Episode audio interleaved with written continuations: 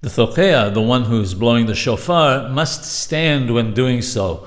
We learn this from the Omer, which must be done while standing. Since both in the case of the Omer and the blowing of the shofar, the Torah uses the word lachem, to you, we learn from a Gezerah Shawa, one of the 13 rules by which the Torah is elucidated, that the thochea must stand. The first 30 calls of the shofar, which are before the Musaf prayer, are referred to as tikyot de meyoshe, blowings while seated. In fact, the obligation to stand applies to those hearing as well as the one blowing. However, these 30 calls are different.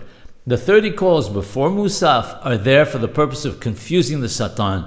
As such, the congregation may sit for these, as is the custom that we follow, but must stand for the ones in Musaf. The Thochea, however, must stand for all the blowings.